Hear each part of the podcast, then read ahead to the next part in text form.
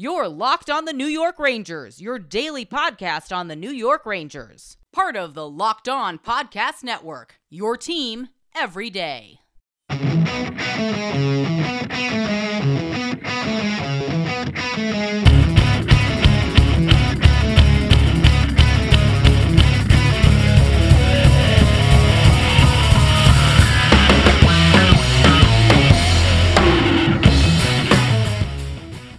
Welcome back, Blue Shirts fans, to episode number two forty-three of the Locked On New York Rangers podcast. I'm your host, John Chick.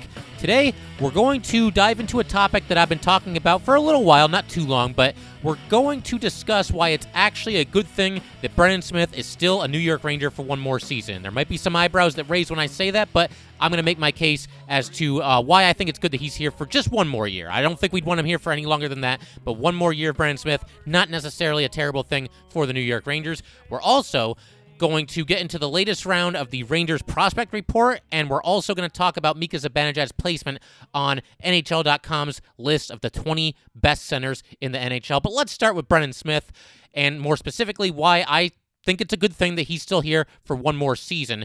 And look, I will be the first person to admit that this has not been a good deal by the Rangers. Brendan Smith has in no way, shape, or form lived up to his contract, and for the most part, I think he's been a disappointment on the Rangers, but that doesn't mean that he has no value to this team whatsoever. I'm going to get into all that in just a second, but first, I want to kind of present this from a glass-half-empty perspective before we come back and take a look at it from a glass-half-full perspective, because again, this has not been a good signing by the New York Rangers in retrospect. So, for starters, let's go ahead and go back to the beginning for anyone who needs a refresher on Brendan Smith about how he came to the Rangers or what teams he's played for in his career, what he's done throughout his career, et cetera, et cetera, et cetera. So Brendan Smith was traded from the Detroit Red Wings to the New York Rangers at the trade deadline in the twenty sixteen twenty seventeen season. In exchange, the Red Wings received a third-round pick in twenty seventeen and a second-round pick in twenty eighteen from the Rangers. Now, to me, that does sound slightly steep for Brendan Smith, but I still like the trade when the Rangers made it because at the time, the Rangers were still a contending team.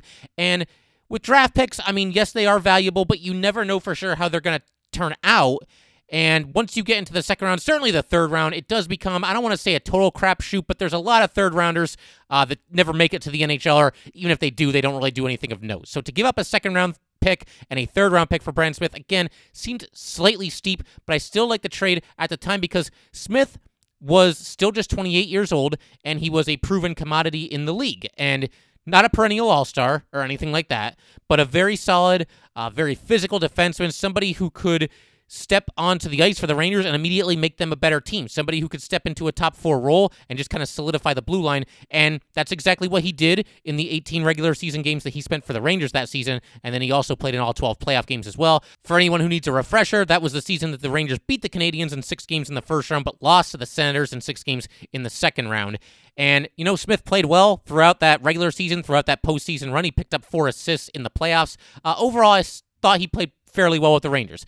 Now, after that season, Smith, when the Rangers acquired him, he was an impending free agent. So I figured the Rangers would probably just let him walk once the season ended.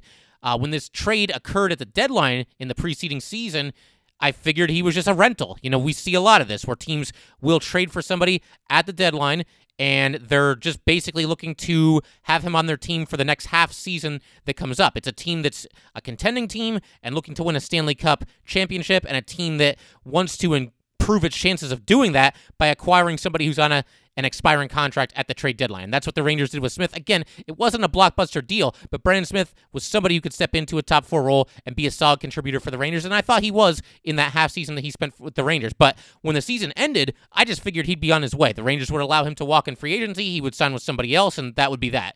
Instead, the Rangers and Smith come to an agreement on a four-year extension worth seventeen point four million dollars. That seemed very high to me. That just felt like a lot of money to spend on Brendan Smith, and it felt like that money could best be spent elsewhere, either on your own players to keep them from leaving in free agency in future seasons or to go after free agents from other teams around the league. Be that as it may, in June of twenty seventeen, Brendan Smith signs on the dotted line, stays with the Rangers for the next four seasons, and it did not get off to a good start because Smith showed up to the twenty seventeen training camp out of shape, and the Rangers actually ended up putting him on waivers in February of that season. Now, at this point, no hockey team in their right mind is going to claim him off of waivers, because when you've got someone who is struggling as much as Smith was that season in twenty seventeen, plus he also has a fairly big contract and three and a half seasons left on that contract, nobody would look to add that player to their roster and claim him off waivers. So obviously Smith went unclaimed. The Rangers sent him down to the Hartford Wolfpack.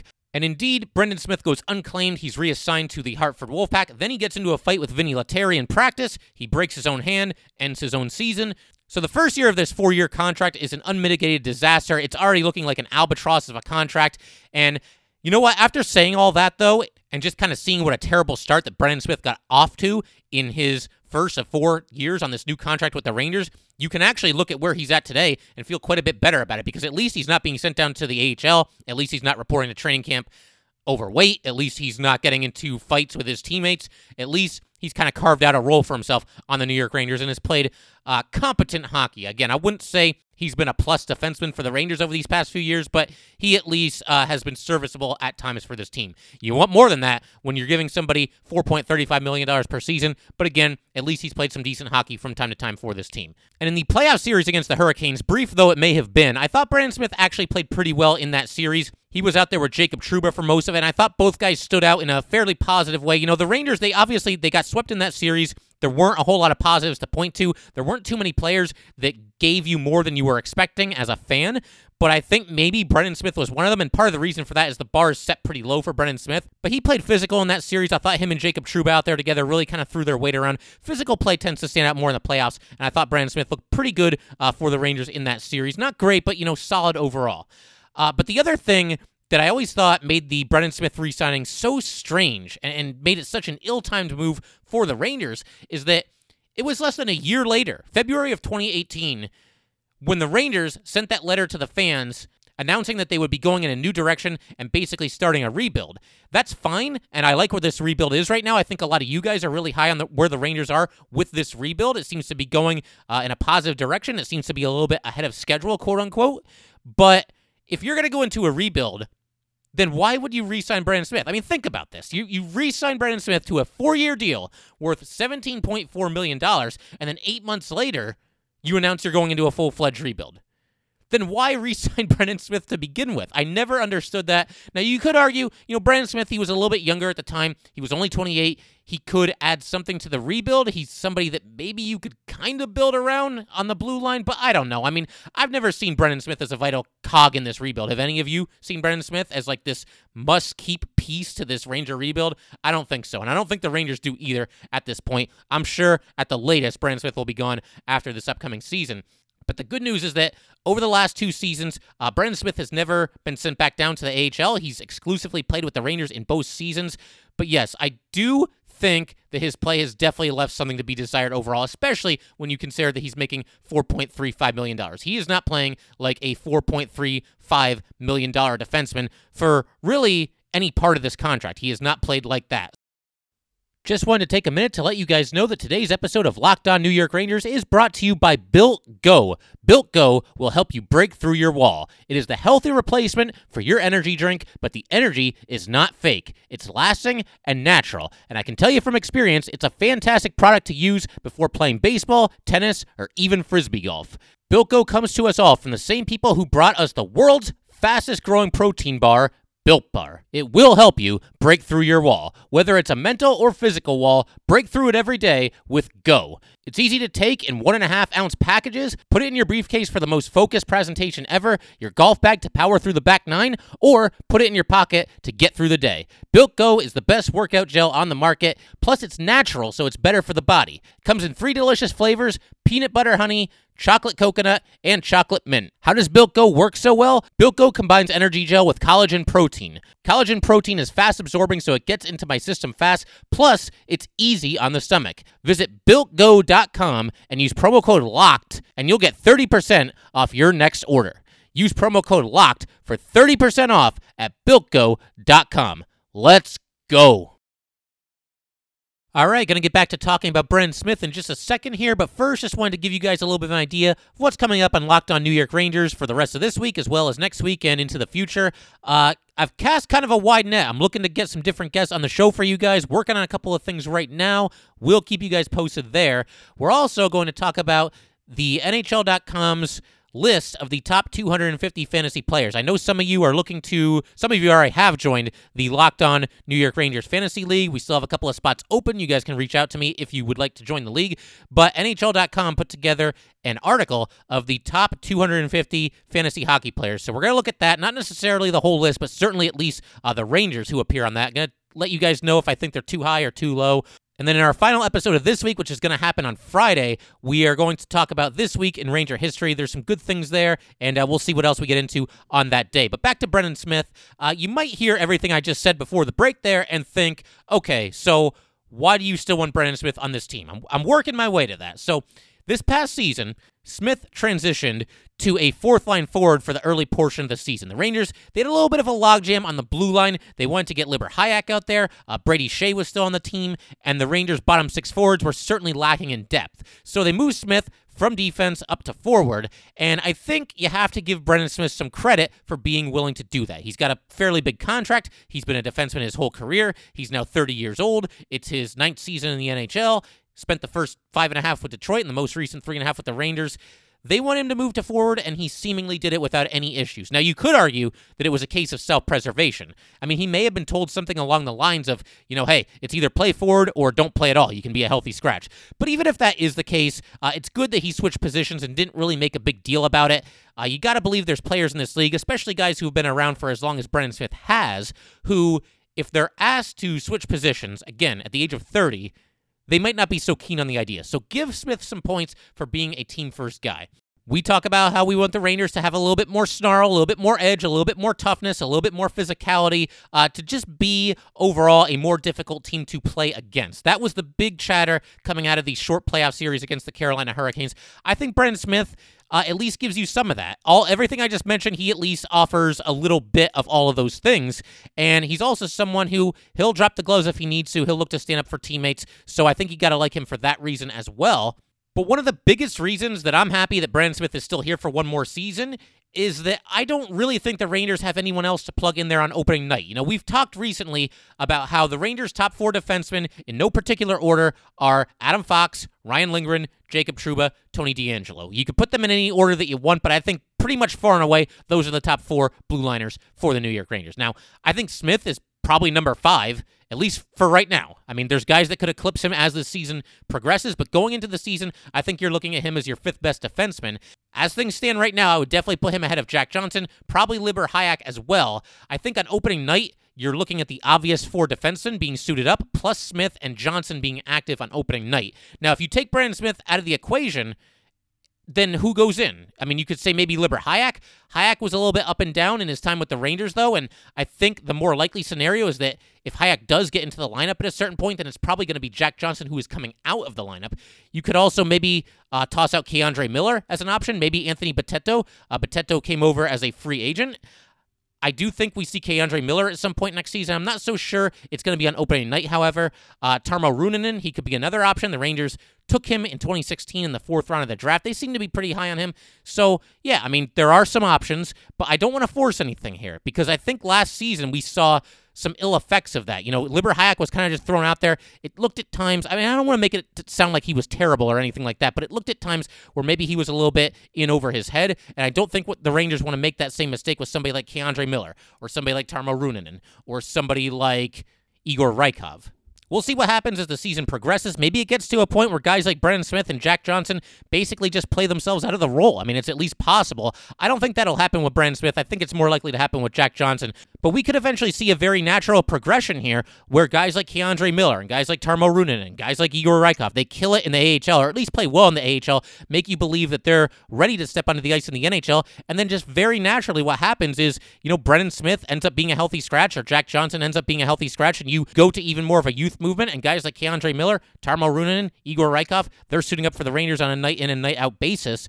But again, for opening night, I'm not willing to do that. I'm not willing to just throw rookies out there just for the sake of throwing them out there. Let's let Brendan Smith uh, continue to go out there and do whatever he can to hang on to his starting job. I mean, again, he's going to have to have eyes on the back of his head, because if he doesn't play well, he's got to see the writing on the wall. He's got to understand that the Rangers have a lot of young defensemen who could be gunning for his spot. And so you got to figure that Smith is going to be looking to put his best foot forward on a night in and night out basis. And again, I see no reason to throw one of those young defensemen onto the ice just for the sake of throwing them out there before they're actually ready for it. Uh, Smith still being in the fold for the Rangers buys them some time. You can let these young defensemen develop and don't force them into the Ranger lineup until you truly believe they are ready. The other reason I'm going to toss out for you guys, it's something we've talked about on this podcast from time to time. Look, I know the Rangers, they want to be a young team right now. Obviously, that's kind of a byproduct of rebuilding, is you're going to have a very young team, but I don't think it's the worst thing in the world to have at least a couple of veterans in the locker room, and Brendan Smith gives you that. Again, he's going to be going into his tenth season in the N H L. And this is hard to believe, and it's something that a lot of people might not realize, but believe it or not, Brendan Smith is the fourth longest tenured New York Ranger on the team right now. The only guys that have been there longer than he has are Chris Kreider, Mika Zibanejad, and Pavel Buchnevich. And even with Zibanejad and Buchnevich, they both made their Ranger debut the same season that Brendan Smith was acquired midway through that season. So they've spent the same amount of seasons there, just Mika and Pavel Buchnevich have uh, you know, spent a little more time because they were there right from the start of the season. But he is by far the longest tenured Ranger defenseman, and again, I don't think it's the worst thing in the world to have a couple of veterans in the room. Another idea I've heard kicked around, you know, a couple people have opined that maybe the Rangers ought to look to trading Brendan Smith, much in the same way that they traded Marc Staal. Basically what you would do, just like you did with Marc Staal, and if you remember, Marc Staal was dealt to the Detroit Red Wings along with a second-round draft pick, and the Rangers didn't really get anything in return. It was quote-unquote future considerations, but the whole idea there from the Ranger perspective is, all right, let's get rid of Marc Staal and his big contract, and we'll package him with a second-round draft pick, and that way we can get some cap space and re-sign the guys that we need to re-sign. And that's good, and I think that worked, and I think that made a lot of sense for both teams, the Rangers and the Red Wings. And if you look at what happened since then, the Rangers were able to use that newfound cap space to re-sign a lot of their own impending free agents this season, so that's great. With Brendan Smith, I mean, you could have looked to do the same thing if you were the Rangers, but I don't think it really makes quite as much sense, because to do that twice in the same offseason, to trade uh, guys who have oversized contracts and also include a draft pick along with them, I'm fine doing that once. I'm fine parting ways with that second-round draft pick, but did you really want to do the same thing with Brendan Smith and maybe deal away another second-round draft pick the following season?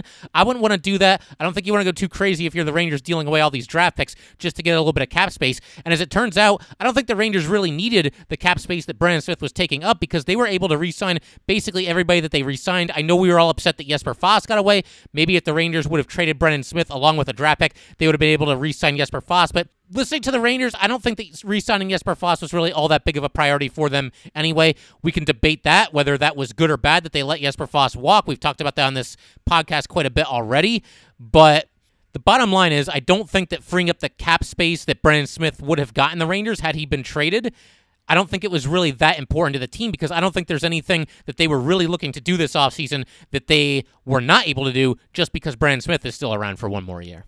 So look, I do understand why there's some Ranger fans who might not want Brendan Smith still to be on this team for next season. He has definitely declined. He's kind of a square peg in a round hole in this Ranger rebuild. Uh, he has not lived up to the four-year contract that the Rangers gave him when they extended him. And there also are more exciting options for the Rangers who could potentially be on their way to the N H L. Guys like Keandre Miller, guys like Igor Rykov, guys like Tarmo Reunanen. So, yeah, there's better options on the way, but I don't think they're there quite yet. I think you let them continue to develop in the A H L, and you let this progress very naturally. If it gets to the point where you feel like those young prospects have eclipsed Brendan Smith, then maybe Brendan Smith becomes, you know, either trade bait or he becomes a healthy scratch on some nights. We'll see what happens there, but to me, it's Smith's job until somebody takes it away from him. And here's another thing. If you take Brendan Smith off this team right now, then you might have Jack Johnson in a top four role, and that would quite possibly be the case if Tony DeAngelo was to remain on the right side. Do we want that? Do we want Jack Johnson playing top four minutes? Look, I'm willing to give Jack Johnson a chance next season. I mean, he's here. We might as well root for him. I don't think he's going to be here for longer than the one-year deal that he signed, but he doesn't really inspire a lot of confidence based on the last two seasons that he's just had in Pittsburgh.